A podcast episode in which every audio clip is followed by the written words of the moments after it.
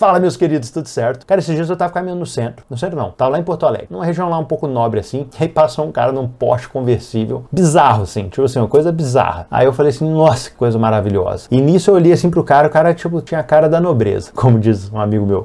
Mas, cara, muito top assim. E eu falei assim, meu, qual que é a diferença minha pra esse cara? Tá, primeiro ele tá andando de Porsche, eu não. Né? Tipo assim, eu tô andando aqui chinelão. Não, não tava de carro lá, mas ok. Mas eu, tipo assim, beleza, essa é a primeira diferença. Eu, tá, mas, tipo assim, vamos lá. Eu e ele estamos desafiando o mesmo problema. Como é que ele, como é que ele toma as decisões dele, será? O que que, o que que ele faz quando ele tem uma ideia? E foi quando eu me questionei isso, o que que ele faz quando ele tem uma ideia? Vamos supor que ele está dirigindo ali agora, ele acabou de ter uma ideia. Eu falei assim, o que que será que ele faz? O que eu percebi, o que eu pelo menos na minha cabeça supus que ele faria, ele pegaria o celular dele, automaticamente abriria o WhatsApp dele ali para falar com uma pessoa que fosse relevante em relação à ideia que ele teve e rapidamente ele tiraria a ideia da cabeça dele e já jogaria para alguém que executaria isso de determinada forma. É bem interessante quando paro para pensar isso, porque eu percebo que muitas das coisas que eu faço, eu tenho a ideia e eu simplesmente anoto num bloquinho para mim, para algum dia eu pensar nela, ou qualquer coisa nesse sentido, ou muitas vezes eu só guardo ela na, na minha cabeça. E, cara, teve um, acho que foi um livro que eu li isso, tá? Eu não vou saber qual livro foi, mas ele falou assim que ideias, elas são feitas para serem usadas e não para serem guardadas. Quando nós temos uma ideia,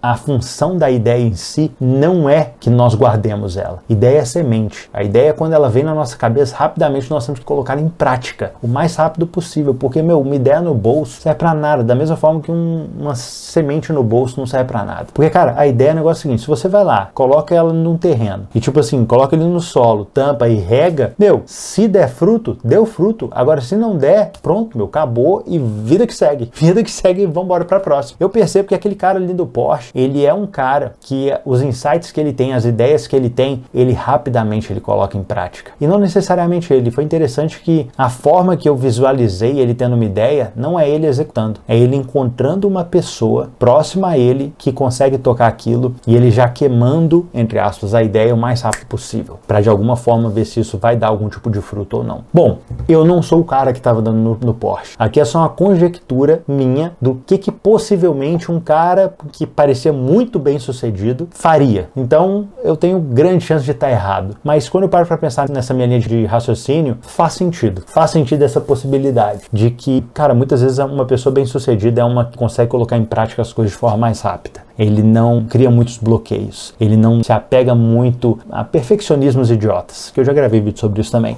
Mas enfim, não chegou a conclusão nenhuma aqui agora, mas eu queria deixar essa provocação de que ideias elas não são feitas para serem guardadas, da mesma forma que sementes também não. Semente é feita para ser plantado. E se você guardar essa semente no solo, que é o lugar dela, te devolve um milhão de sementes. Cara, muitas vezes você tá aí guardando essa ideiazinha aí no seu bolso, que nossa, my precious, sabe? Tipo, pensa assim, my precious, my pre...